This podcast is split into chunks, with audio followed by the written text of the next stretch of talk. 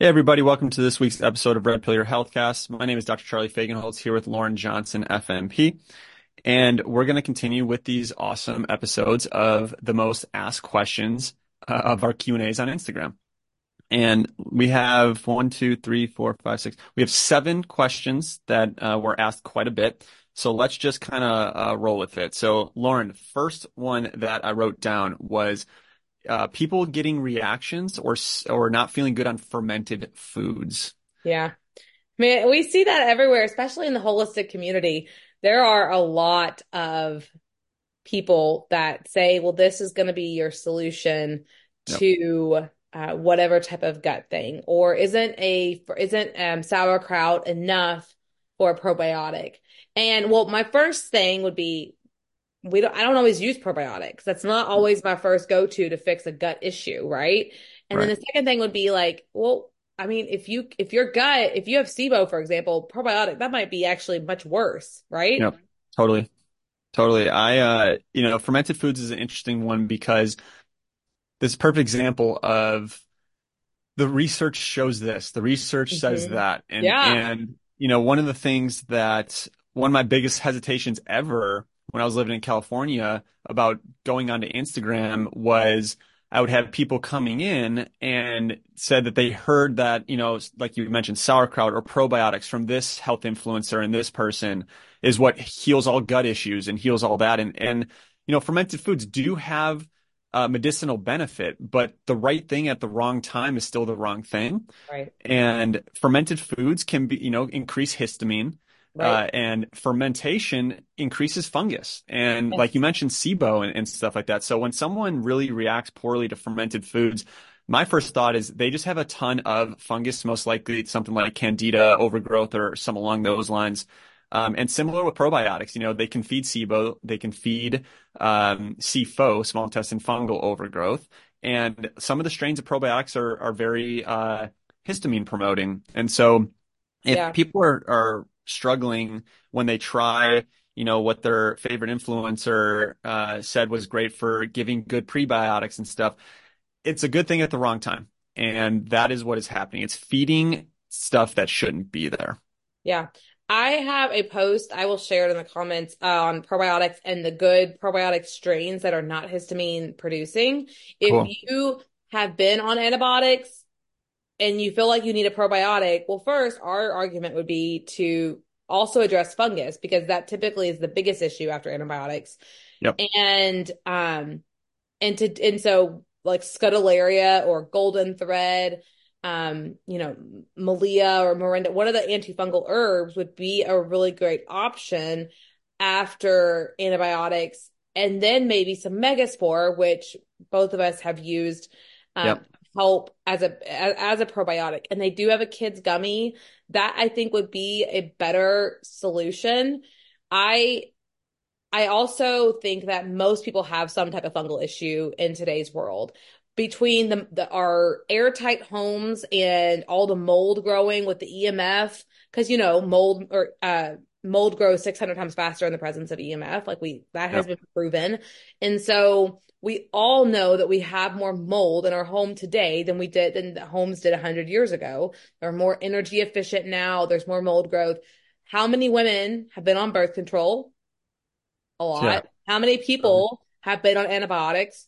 A lot. Like I think the average child is on 17 rounds of antibiotics. I mean, there's that's probably worse. Where I used to work, I mean, just almost every month they would be on an antibiotic. Yeah. And so it is impossible to think that there is just no fungal issues. And so I just think most people, if they're at the beginning of a healing journey, they're probably not going to do well with fermented foods, even sourdough, which is like the big, people love sourdough. And yep. for us in my, in my family, I made it for over a year and it is, it is it's great. It's great tasting. Um, but it, it does still have some gluten, which is an is- a separate issue. But the biggest issue I found was that it's, it's the fermentation. It wasn't helping my child's Candida, Candida, yeah. which I, uh, you know, is part of the fact that there was mold concerns. They both had Hep B, which we know Hep B has yeast in it too. There's all yep. these Candida issues that we have Um, we're all exposed to a bunch of heavy metals in the air and in our water and all these different things. And so it's like, who who really would tolerate fermented things? And that's definitely not the first place you would start for Correct. a journey. Yeah, and and you know we're all sourdough lovers because it tastes great. It's Yeah. a thousand times better than white bread and wheat bread and, and all that type of stuff. But again, we can't stress enough the right thing or a good thing at the wrong time is still the wrong thing. And instead of saying, "Oh, I can't do that," just look at it as your body giving you a symptom to say, "Hey, there's another issue. Here's your symptom. Let's take care of it." So be grateful that you're in tune with knowing that this stuff might make you feel a little off. Um, and I like how Lauren said that we use herbs uh, because a lot of times the probiotics will feed fungus, and herbs are very good at, at decreasing fungal loads.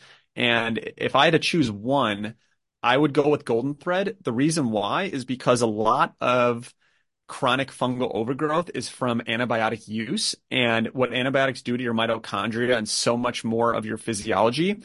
Golden thread contains berberine and a few other things that are uh, synergistic with that that actually address so many different inflammatory feedback loops beyond just the fungus. So it's a very good one for so many reasons. There's a reason why berberine is probably top one or two functional med nutrients on the planet.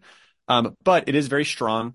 Um, so if you're breastfeeding and uh, you take it and your child gets diarrhea or constipated, I would go to something else. If you're pregnant, then uh, you can't monitor uh, the little one. So uh, we would switch over to Scutellaria and uh, black cumin oil is a gr- again Oh, black cumin oil. I'm telling you, it Yeah. is like it is the more I'm saying it, it's my number one. Black Yep. cumin oil number one for most things. Yeah. Yeah. That's so good. All right. So that was fermented foods. Next one is low sperm count. This is a really good question. And here's a really good answer is that it's the same stuff that is causing egg issues in females. It is no different. A lot of people will ask like, okay, so for my egg quality, you talk about this, but what about sperm quality? Folks, it's the same thing. One's in the man, one's in the female. It is going to be the same factors. So Lauren, what do you think are some of the, say, top two or three main thing that's decreasing sperm count and essentially egg quality?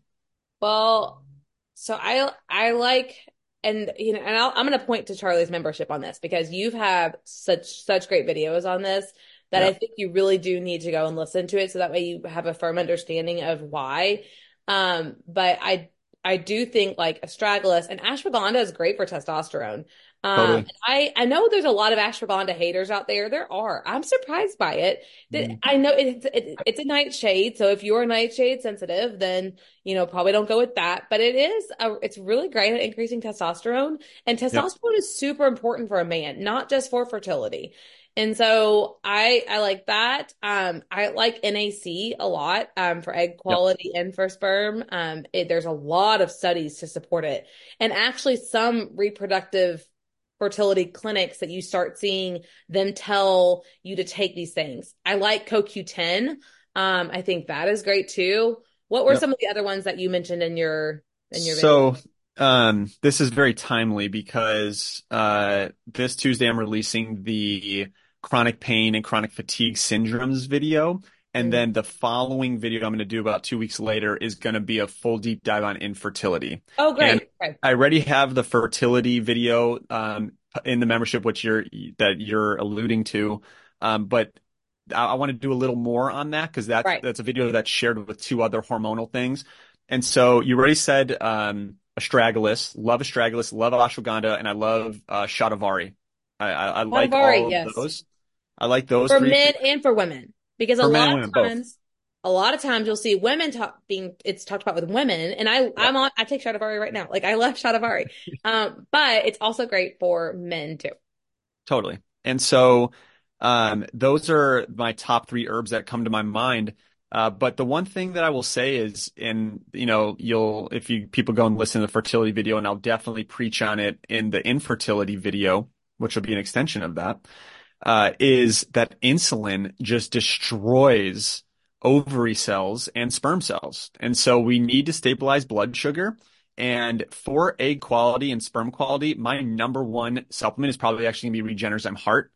uh, because it has the NAC in there, which you mentioned. It has CoQ10. It has lipoic acid, which resensitizes you to your own insulin and helps with a uh, massive amount of uh, brain inflammation and, and really just inflammation in the body. Um, it has your vitamins and minerals. Uh, it has one of the most important ingredients. It's uh, it's the lowest concentration of all of them in there, but melatonin. Melatonin significantly enhances egg quality and sperm quality because it is a potent protector of mitochondria. And that is the goal is to increase your mitochondria. So I don't want to, you know, I'm, I'm, I'm starting to get into the video as we're talking right now, yeah, but, um, that's a big deal. Is, that's a, it's a, it's an interesting one that, that could do, we could do an entire podcast episode on melatonin because totally. I feel like it's such a misunderstood thing. Um, and most, even functional medicine doctors are like, they, a lot of times they'll steer away from it, but then there's, it's so helpful for so many things. Um, yep. I mean, Dr. Klinghardt uses it with autism, like high dose melatonin. Yeah, high, high dose. So I love that it's in Generzyme Heart and that Dr. Versendaal, like, he knew. yeah, he knew. he needed he, that. Vers- Versendaal, um, had issues with other supplement companies before he started Vervita. And I don't want to name any, any names, but basically what they said is to him was that he this is in the like 90s and late 80s and he would say that everybody is low on vitamin D and everybody needs more iodine and they're like look we we can't you know we can't be saying that he's like I'm telling you guys vitamin D it is a big thing and this is decades ago and so uh, he was also big on, you know, melatonin and having proper melatonin levels. And, and so was so far ahead of his time. Obviously, people have heard me say how grateful I am for him and, and the impact he's had on my life. Um, and melatonin, uh, is another one of, was his, uh, clinical pearls on. He would say like, you know, melatonin, yes, it's going to counteract cortisol, but melatonin helps the reproductive system. And when you take a deeper dive, you see how potent of an antioxidant it is. And really, antioxidants just put on inflammation. So you hear us talking about glutathione, you hear us talking about melatonin. Those are all so good for us because they help dampen the inflammation from all the environmental toxins. And that is what really is degrading egg quality and sperm count is the environment, the estrogen dominance, as you alluded to with testosterone being so important. Um, and all hormones are dependent on insulin and insulin surges that disrupt all of them. So it is uh, uh, a a perfect example of environmental toxicity, mm-hmm. uh, which is low sperm count and egg quality issues. Yes, I, I, and that is another plug for really looking at your products. Um, yes. I live a really clean life. Um, and I still had some, uh, one chemical exposure come up on my recent bioresonance scan that I'm like, I don't even know where it came from. Like I, mm-hmm. I've looked at my products and I don't know, I'm not using anything with it. And so I still have to research that and figure out what is, where, where is that exposure coming from? Totally. Um, it is something that we live in today's world that we just cannot fully control. And so you do need to control the controllables, like the things that you can control, like the laundry detergent. And the, I mean, and you're breathing that in. We're breathing that in every single time. I mean, our skin is soaking it in on our clothes. And so what we wash our clothes in does matter. Um, and so all of these things, I mean, phthalates are in even just looking at one thing in fragrance. Like they have done studies, the EWG has done studies and shown that phthalates is in 75% of products that say the word fragrance. Mm. And it's not going to say it on the label. And there's probably hundreds, at least a hundred, or maybe somewhere around there of different chemicals with phthalates that have phthalates that you can't just put on a label. So you're not, you're never going to see it on a label. And it is, they have, they have done studies time and time again of showing how much phthalates are impacting your hormones. Men, especially, sperm count, decreased anal anal genital distance, the yep. AGD. It's like a it's like a measure they use to to show how these chemicals are impacting our bodies. And so you really have to if you I've had and I've had so many messages from women saying I cleaned up my lifestyle and my periods are better. And so I will say like time and time again, you really got to look at your lifestyles and the day to day things that you're using in and on your body and it will make a yeah. huge difference. Yeah. And, you know, all of these, these chemicals are estrogen uh, mimickers, essentially, right? They're ze- what we call xenoestrogens. And I can't tell you the amount of people that have reached out to me. And after I did my fertility and the estrogen dominance video, tell me that that's what helped them get pregnant. And it's literally um, just a, a, hormonal overhaul that mm-hmm. all of society toxins are creating. And so just to kind of take a step back and keep it simple, um, you know, we talked about the herbs for, for sperm count, right? Astragalus, ashwagandha, shatavari. My number one is going to be Regenerzyme Heart because that's my number one mitochondrial supplement. Mm-hmm. And the faster we realize that if we support energy production in the body, good things happen, the faster we will heal. Um, and then the other thing that I would just invite you guys to try is to um, basically detox glyphosate because our mitochondria have a bacterial genome in origin. And so glyphosate's an, an antibiotic essentially that's in our environment. So maybe try something like GlyphoX and Vervita Circutonic and do that protocol and see what changes for you. I would say that the uh, the main one that was really popular when I was really talking about estrogen dominance a lot was artichoke extract. And all that that's doing is helping the gallbladder and liver just degrade the toxic estrogen. That's really what it is. And so, um, give those a try, see, you know, what changes and, um, and yeah, go from there. Yeah. I think that was a pretty good answer for, for that of decreasing sperm count. It's not just one thing. Correct. Those are probably just some of the bigger things that we can, you know, talk about. Um, all right, next one, uh, breast implants. Yeah, this is such yeah. a big topic. And big topic. If you go to your surgeon, you're not going to be told that it is an issue. You're going right. to be told it's not possible that your chronic fatigue is related to your implants. Um, and you're going to be told that there probably is no is no issue and if you have them have surgery to have them removed you are increasing the risk of complications and they're going to make you feel like you're making a bad choice. But breast implants have a lot of issues and it could be that they, you know, they can leak. It can be what's in them. It can be mold growing on them, which is a common issue for breast huge, implants. Huge, huge, yeah. huge. Yeah. Yeah. I, uh, I am not a fan uh, at any part of breast implants. Yeah. From the toxicity to the appearance, everything. I'm just, I've always been, even before I knew anything about medicine, I was always just like, yeah, that can't be good.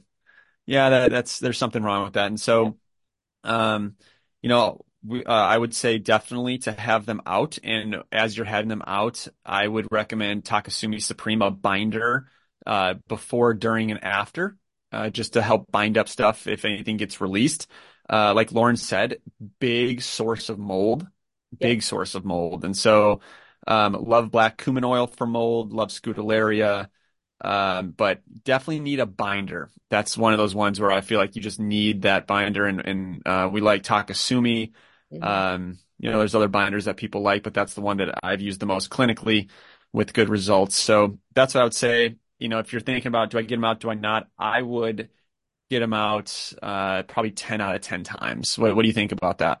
Yeah. Yeah. I I would not have them in. Um, yeah. you, how many people do you know are diagnosed with cancer in their 50s and 60s and 70s? Um, right. and we all know that cancer takes 10 years to develop and, or, or, or more. Does having breast implants in a foreign object increase the likelihood of that cancer diagnosis? I would say 100% yes, it does because your body is on is in hyper alert. It's it's it is if you have something foreign in your body, it is constantly circulating saying I need to respond to this. I need to respond to this. So then you get this immune system that's just always on alert. Think of a soldier that's like standing at attention constantly. They're going to be more likely to pull a trigger if they're constantly ready to go, ready ready for battle. And so your little white your white blood cells are ready for battle and they're gonna you're gonna be more likely to develop autoimmunity. Cancer which is basically immune system just going haywire. Yep. You you don't want something in your body like that. Now i know there are other things that some like a okay somebody has a massive injury from a car accident or some huge injury and they have to have a plate in their in their bone so that they can walk what there are things that we can't control. I would I would obviously try not to do that. I would see if there are other alternatives. But there are things that we can't control, and I don't want you to worry if you have something in your body like, do I get this removed? The biggest thing we're talking about here is breast implants are so they're in such a sensitive area, such a hormone mm-hmm. sensitive area. Um, yep. That you don't, and the lymph nodes are all right there. They're all, I mean, the lymph nodes, if you look at, if you Google lymph nodes system, lymph system, you'll see the lymph nodes are all over the chest. Yeah. You don't want cancer developing right there. It is so close to your lymph nodes and it will travel throughout your body. And that is where you get metastasis. And that is not good. And so that is why I really would say 100% of the time, agree with Charlie, get them removed. Yeah. Um, it's a pretty easy, easy procedure from my understanding of getting them removed. Um, and you know, what, what, what, you can do other things to help with your breast taking shape. I actually yeah. do have a post on that that has been working my brain of like women after breastfeeding, you're so, your breasts like kind of droop and they go flat.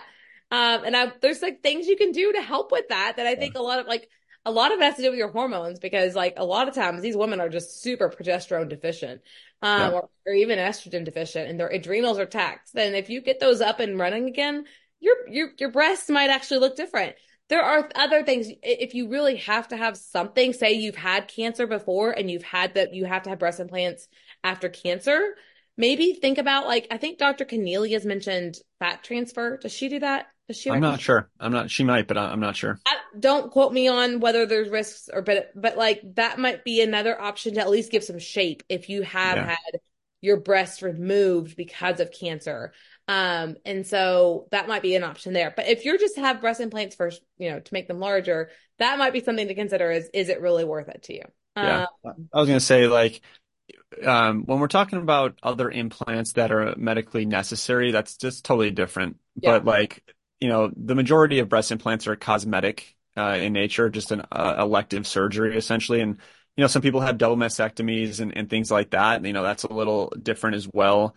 Um, I don't know what what's your views on that. If like someone you know has a double mastectomy, uh, would you just kind of roll with it, or would you do implants? I would. I would. Um, I would talk to Dr. Connealy and see what she thinks about fat, tra- fat transfer. Yeah. Um, yeah. I, I, would. I would do something like that, um, where it's it's something that from your own body that your body will recognize. It's still in a different place, but your body will recognize it. Yeah. Um, I don't know the specifics of that transfer, so I've never researched it, but that sounds much more. And then th- that way you just have a little bit of something there. Cause right, I know right. the woman not having breasts would be very hard. I mean, I, I think that would feel like the mental stress of it. Um, it just, that, that would change you. Um, I, mm. I, think that would, that would be an emotional thing. Um, yeah. And so I understand. I mean, you can wear bras. They do have bras that have them, like you can have them the breast like built in. Yeah. Uh, but it, I, it would still be, you know, every time you get in the shower, you know, and so I get that you would want, um, you would want that. And so yeah. I would probably look into a fat transfer, um, or something like that. I don't think I would do implants though. Okay. Yeah. I, I have no experience with fat transfers. Um, so, but I think that sounds better than putting silicone in the body that will get all moldy.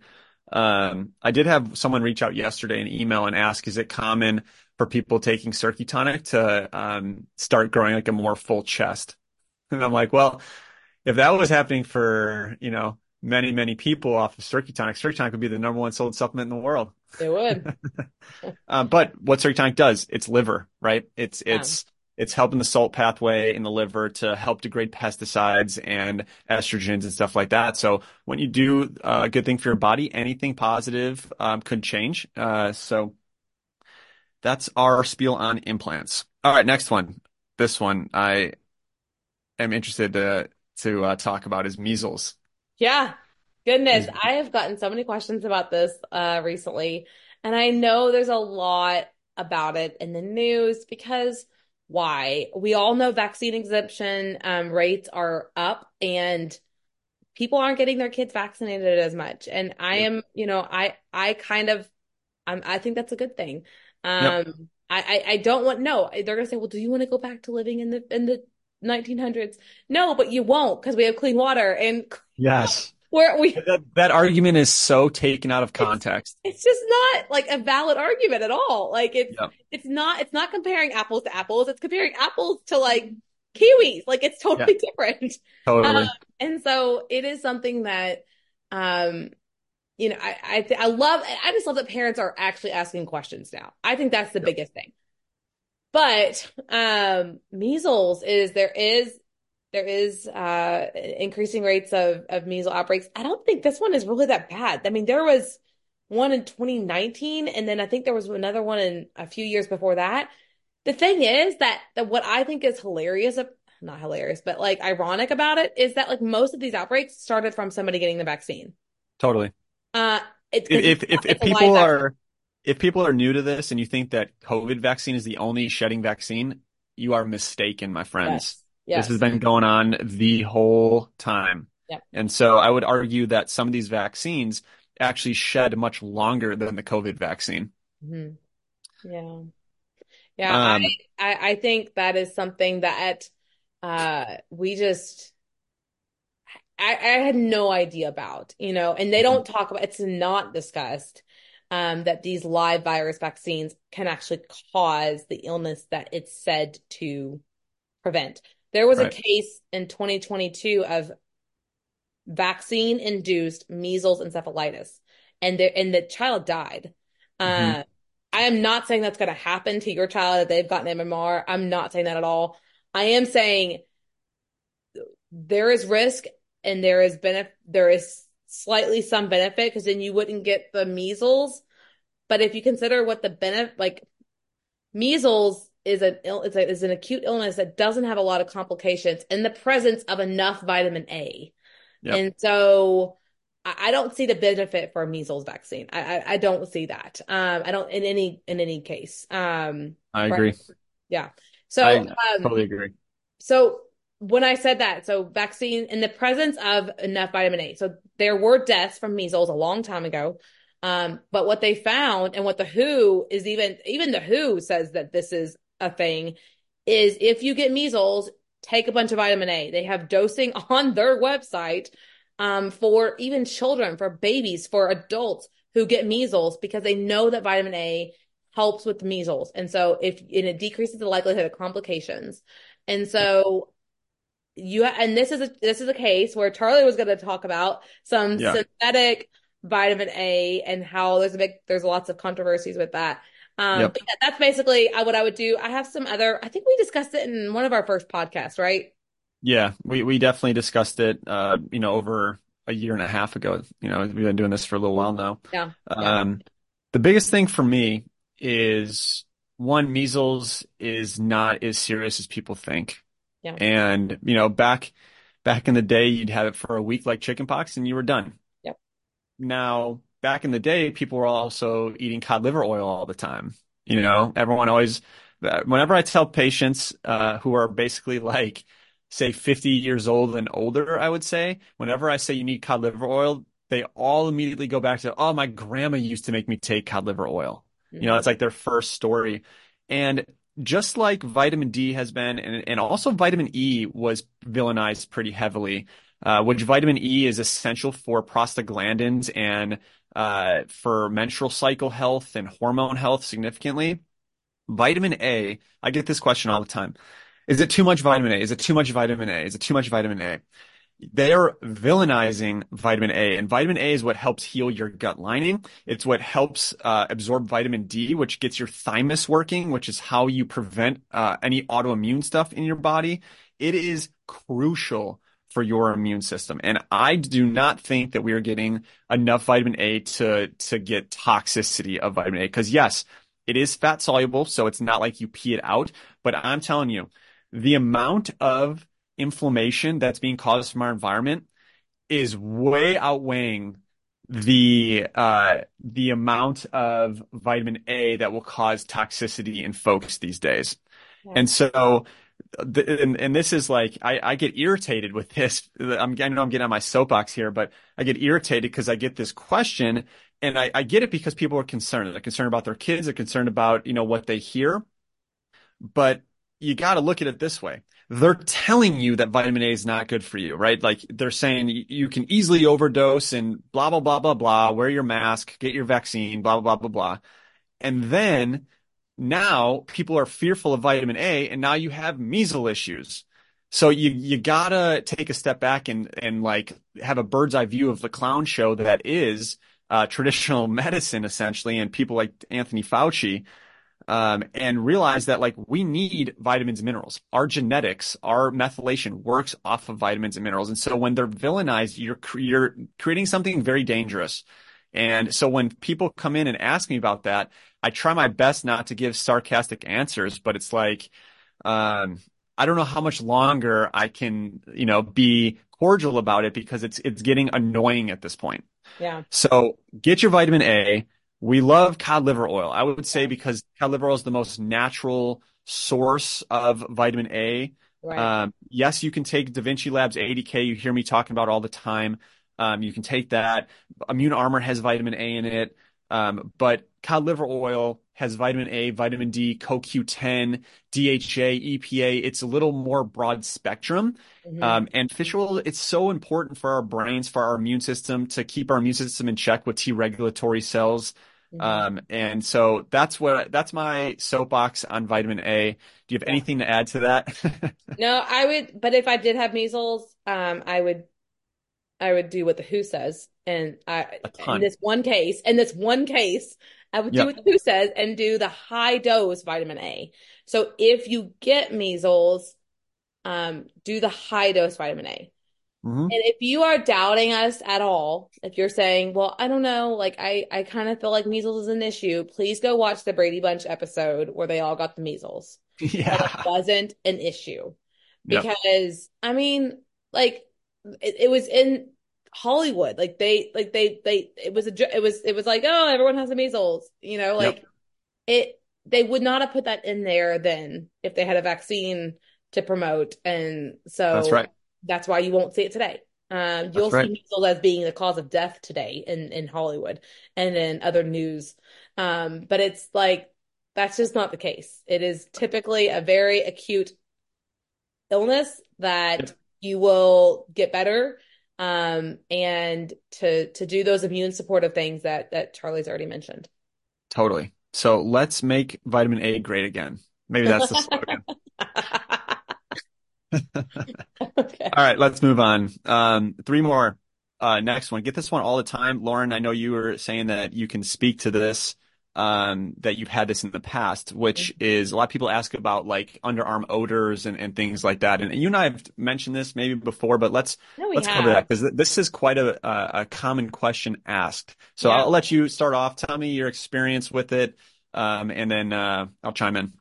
Yeah, I mean, so this was like never an issue for me. Um, and like on birth control for years, tons of meds, didn't have this issue. When I started like going through and cleaning up my lifestyle, and um, after pregnancies, after I woke up and realized all this stuff was was you know not so good, that's when I started noticing that issue more. It, hmm. it was during a time in my life when I was also dealing with a lot of gut dysbiosis. So my, I had really bad acid reflux. Um, it was, I mean, I was on max dose Tums every day, as well as two other medications to, to stop my acid reflux. And so, uh, that's when I started noticing it. Um, it, I, I attribute it to ammonia. Um, and yeah. so I took ammonia scavenger and that was really helpful, um, for me. I was not pregnant or breastfeeding. and I don't necessarily think I would recommend that product while pregnant or breastfeeding, but I do think biotoxin binder would be a good option. Um, yep. and that one is fine while pregnant is, I think it's fine while breastfeeding too. Yeah. Um, yeah. and it's good to bind up ammonia. And so that's really helpful. I did the bentonite clay, um, like topical, uh, yep. bentonite clay, apple cider vinegar and tea tree oil topically on the armpits. And that helps a lot too. So you can do that as much as you want. Um, and that would be helpful for the smell as well. But ultimately you have to work on why do you have so much ammonia in your body? Like you yep. can't, you can help with the ammonia. Yeah, there's products to help with that. There's things you can do, but you're just going to keep being this never ending circle. And so you don't want that. So why does ammonia develop in the body? That's the big Right. question. Yeah, I 100% agree. Um, I think you also were talking to me about uh, castor oil packs, weren't you? Oh yeah, so th- because of helping with the liver and helping it Yeah. process everything, and so that castor oil packs are something that I promote heavily because I think that they're so helpful for things from constipation to clearance of um, excess hormones, and that is something that I did heavily during that time. Yes, Yeah. and I, I I still do. Like those are that's a really great foundational support to help the body clear toxins, and for kids too. Um, Yeah. older, a little bit older kids, yeah. So, um, I echo all of that. Um, I I definitely see ammonia in these types of cases. Um, and you know, uh, Lauren had talked about it comes from dysbiosis, which it really does. You know, fungus and bacteria and parasites will release ammonia because ammonia um, actually is a defense mechanism for them. And um, and so how, we, what we have to do is, you know, she we talked about biotoxin binder. I also use Takesumi with uh, biotoxin binder.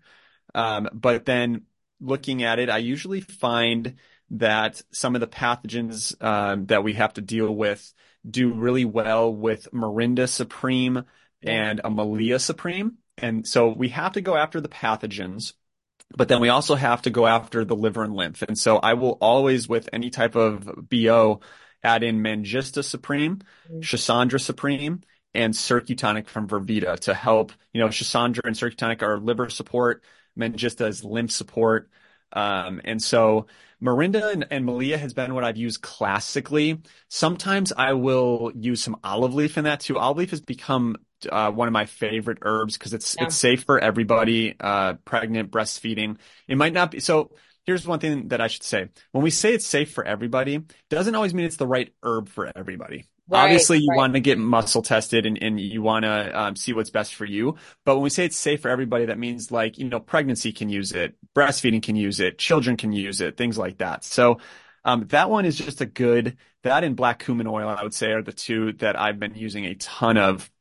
Um, I know I don't want to throw too many, um, remedies out there because it gets confusing, but I would say classically I've used Melia and Morinda the most for any type of like um, lymph in the armpits and and um, ear, nose, and throat. Anything Yeah. like uh, armpits up, I usually think Melia Morinda. I just clinically is Yeah. what I've I've found. But if you're someone who's like, hey, I tried Scutellaria because that helps lymph and infections and black cumin oil and that helped me, I am I I bet it did and I bet it does. So. Yeah. Um, there's that. And then, uh, as Lauren talked about a binder and castor oil packs, one thing I will say is this society is starving for protein. And when we don't digest our protein Oh, properly, yes. then we get muscle wasting and ammonia production. Yes, yes, yes. And so that's another really big one. Um, and uh, the liver has to process it, the kidneys have to process it. And so one thing you'll notice sometimes is that actually people will get this underarm odor only on the right side, and that's the liver side. So, you know, it could be both sides, and but I've found a ton of people say, "Hey, it's only in my right armpit that has this this odor," and so that's the side of the liver and gallbladder. Um, Okay, so I think it's really poignant for me to bring up that during that time when I had really bad acid reflux, I didn't eat a lot of meat because it made my stomach, I felt bloated. I ate some chicken. Um, Yeah. I didn't eat a lot of meat. I didn't feel good eating meat because my body did not, I did not, I was not able to break it down. yes, And so adding digestive enzymes was so helpful for me yes, to be able to break down my food and not have all this ammonia. That's why with children, you don't necessarily run to like tons and tons of protein because it they can if they're not breaking it down well, it can increase ammonia and thus increasing the picky eating. And that's why some kids who are super picky eaters don't love to eat meat because they have a higher ammonia load. Um, and it all goes back to dysbiosis. I Yeah. had initially done a Cellcore protocol and I, I saw some results with that. I would say the biggest gains I've made in my health are definitely with the Supreme Herbs. I Mhm. have done rounds like, you know, several months of Melia or Morinda or different ones as I go through. And I, I, I think it's all great. And you do what works best with you. I would read the write ups on their website. They're super Yeah. helpful Yeah, and they have great write-ups. resonate with. Yeah, they have they have great write-ups. Um, like Lauren said, whatever you kind of resonate with. If we're talking about two, three herbs and you read one of them, you're like, man, that really sounds like me. Maybe try that one first if you're not getting muscle tested. And Definitely um, encourage you to get muscle tested though. yeah, and and you know, we we don't talk as much about Cellcore. I do use some Cellcore, obviously. Um, Yeah, that's biotoxin. Yeah, biotoxin binder, like we just mentioned. Um, and Cellcore is just, it's combo products, which can be very strong. So I, I much prefer that someone get muscle tested for those before they blindly try them. Um, but you know, have I had success with them? I, I have. Have people had great success with them? They have, for sure. It's not like, you know, we're talking down on that. It's just, uh, we're very cautious on what we recommend because some things can be very strong. It's similar to the zeolites, right? There's there's some zeolites in their products. Like Yeah. that's one that you and I talked about in our last podcast, where it's like you don't want to blindly recommend it uh, without muscle testing it. Um, so yeah, that that's my spiel. I, I and I think that's what it was when I initially started. I was it was a very harsh protocol and my body was not quite ready for it. Yeah, Um, and so that's what I would say I see the most with Cellcore. I, I think it's they're so they're great. Um, I, yeah, I actually did a recent bioresonance scan and I actually resonated with Carboxy. Like yeah, it's a, it's a it's they're not bad products and they're they could be the, the product for you that helps in your healing. It's correct. just that it might be too strong and it might be a combo product where you need to start with single stuff. Um, and that's where really getting tested or doing a bioresonance scan could be really helpful. Absolutely. So that leads us into our last two questions, constipation and GERD. So t uh, hit, take us further on that digestive enzymes and low Yeah. stomach acid and all that type of stuff. Okay, so this let, let's just continue my story. So I during that time, I was also one of the meds that my doctor had me on was Miralax because I was very constipated. I was on several meds for reflux because I had a lot of acid reflux. Um, all of this came after 12 years of being on birth control and getting lots of vaccines as a nurse. Um, you know, that is a factor too. Um, eating the the diet culture, diet foods that low go low calorie that does not are not nutrient dense. All of these things played a role. And so if you want to work on constipation and heartburn, I I well, constipation, I would start with the gallbladder. Um, that was my biggest issue. That is most people biggest most people's biggest issue when they have constipation because their bile just isn't going.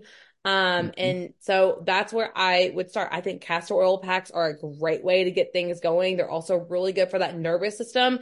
And so much of constipation is is um, there's a lot of emotional roots to constipation Yeah. and being bound up in And and stuck in things life. that we're holding in and not letting go.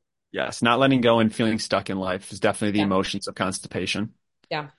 Um, so digestive enzymes were huge for me, um, to break down my food and absorb the nutrients.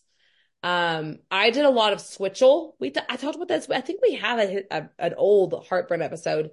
I will link the recipe. It is an old recipe with apple cider vinegar and boiled ginger, um, water and lemon. And I drank like 100 ounces of it a day. I'm not telling you to do that. I did that. Um, but it was super helpful for me to get off my meds. At the time, I just wanted to get Mm. off my meds. And so when I started that, that's what I did. Um, I think switchel, um, digestive enzymes, um, and then helping with that constipation and addressing food sensitivities and parasites. So Totally. food sensitivities, big one. Dairy and gluten, huge. Um, Um, I'm I'm gonna echo all of that. Yeah, I love how you said gallbladder yeah, because that's the most missed organ in medicine, and bile is a natural laxative. hmm Now, here is this GERD and constipation, they're cut from the same cloth. Yeah. They they go with dysbiosis, as Lauren has said. But in constipation, we try to tend to look at the colon like a lot, but we need to look upstream. And the upstream is gallbladder and stomach function hmm because they that's a two-lane highway. Now, here's clinical pearl. This is how I explained it in the membership is your stomach needs to be very acidic. And what happens is as the stomach makes chyme, which is basically your digested food and stomach acid, releases into the small intestine. Small intestine is very alkaline. And so the gallbladder releases contracts uh, the bile, which is alkaline, which buffers the stomach acid so it doesn't burn the small intestine. So you got to think about your body. Okay, well, if the gallbladder is sludgy and is not willing or not able to dump bile into the small intestine to buffer that stomach acid, your stomach is going to turn down its production of stomach acid so it doesn't burn the small intestine. Now you get GERD because you have food that's sitting there and putrefying and fermenting and releasing lactic acid. And that's what you feel in GERD. It's not stomach acid. It is lactic acid. Oh. And so, um, what happens then is you get this, you know, this, uh, this downregulation of stomach acid and now no digestion's happening like zip zero because stomach acid and bile is what triggers the central nervous system to basically contract and create peristalsis in the intestines which is how we have bowel movements and how things move along. So start there. And then the other thing that I will say is after you've addressed that check thyroid function. Because because the colon and all of really every cell in your body um, has a thyroid receptor on it. And it in the in the digestive tract, that thyroid hormone actually uh, induces motility. And so a lot of times you'll get that. However, if you've listened to Lauren and I for a while, we always say that the thyroid takes the beating from other issues in the body, which go with liver and gallbladder and digestion anyways. Now, I just released a Hashimoto's video. Um, and if you have any thyroid issue, you need to go watch that because 90% of hypothyroidism is actually autoimmune Hashimoto's. Mm-hmm. And that gets missed time and time again. And that's something you don't want to miss. So definitely check that out. But just know that if you've done what we talked about for gallbladder, we, you've done the digestive enzymes, you, you know, what, what sludges gallbladder? Estrogen dominance, insulin, and fungus are the three most common. So if you're like, hey, I've done golden thread, I've done artichoke, I've done uh, bodyguard supreme for sludgy gallbladder stones, yep. and I still have that. Now you start going, okay, let's check into the thyroid and see how yeah. the thyroid function is going. How's my T4? How's my T3? Do I have autoimmune antibodies? Do I not? And if you don't, then um, it's still going to be a detoxification issue that yeah. we need to address. One herb that I would, I say I love for thyroid is Bacopa Supreme. I love Bacopa for getting thyroid hormones regulated on top of all the stuff that we just mentioned with, you know, digestive enzymes and, and gut dysbiosis. Yeah. Yeah. I mean, it is no surprise that I had low thyroid function in the midst of all of that. Yep. You, yeah. It's very common to see um, gallbladder and thyroid are very related to each other. Yeah. So that oh, is yeah. definitely something, two things that go kind of like uh, peanut butter and jelly. Uh, you usually, if you affect one, you affect the other and, and vice versa. And I think if you polled every woman who has thyroid issues and you ask if they have been on birth control or synthetic hormones, a lot would say yes. Um, totally. I don't think it's all. I don't think that's the only reason, but I just think it's really important we make that connection.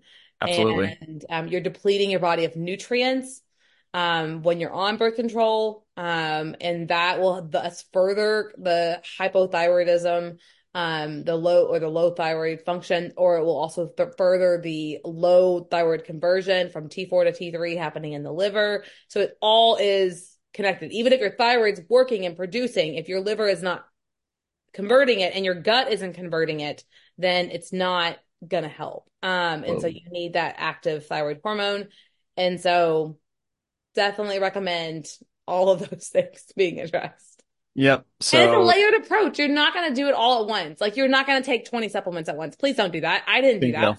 Um, yep. You're not going to feel better doing that. You're probably going to feel worse. And so yep. highly recommend like, like pausing and just like listen to your gut and say, okay, what do I feel is the best route for me to take? What sounds the best to me? What makes the most sense to me? Um, and then, and then go from there. And then of yeah. course, with a practitioner. critical point analysis is find the lowest common denominator. If you listen to our podcast, you listen to us on Instagram, you, you listen to my membership, and you're like, man, I, I really have insulin issues. I have everything that you're saying about insulin. Start there. Yeah. Man, I really have everything all these estrogen dominant symptoms. Start there. Yeah. Man, I, my gut is bloated all the time. I, I get odors under my armpits. Um, I get skin rashes. Might be fungus and parasites. Start there. You know, it's if you do all of it at once, you're surely to fail. Mm-hmm. Oh yes, um, it's it's too and much. Expecting it, it to be a quick fix within that, like it yes. was. It's been years for me, like years. I have. I was telling a practitioner the other day that I was on seven medications. I had awful acid reflux. I mean, literally max dose Tums every single day. Mm. Um, some days over the max dose because I was still so miserable. And I don't have acid reflux one bit anymore. Even if I have a junky meal, I don't have acid reflux at all. Um, and it is because I, I have just, it's been years. It's been years of working on it.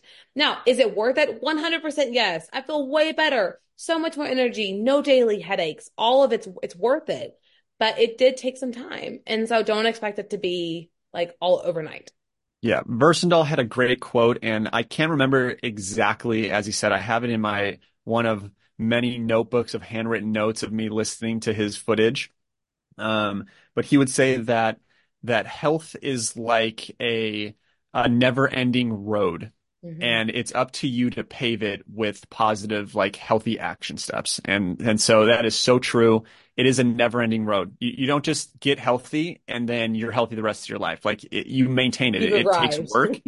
yeah. It, it, it, takes work and, and action steps. And, uh, the saying is that the universe rewards the action step. And yeah. so, uh, hopefully this podcast provides those for you and, and helps you in your health journey. Uh, we really do love doing this, and I really, I, I, keep saying it over and over, but I love this forum, this style of podcast, like, you know, five to seven different topics where we can just talk and, and, uh, it's genuine, it's authentic, it's, it's our experience and it covers a lot more in a lot less time. Yeah. Yeah. I think, and I do think it's really helpful for people. They can hear our thoughts on some current issues like the measles, Um, and just some different topics. So we're trying to do this to help you because this format is so much easier to talk about these things than a quick answer on the story. Like you just can't type out that much. And yeah, it's so, it's impossible. It's impossible. Yeah, yeah.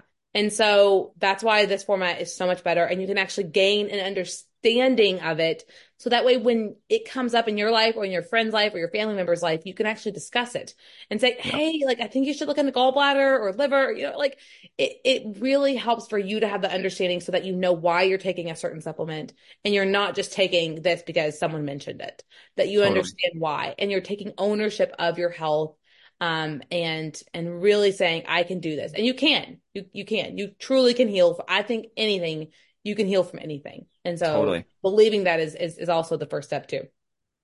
Amen to that. Lauren, why don't you read your favorite saying? Yes, this is not medical advice. This is meant to be educational. Please speak with your healthcare provider before changing anything. All right, folks. Uh, thanks y'all for tuning in and we'll see you on the next one.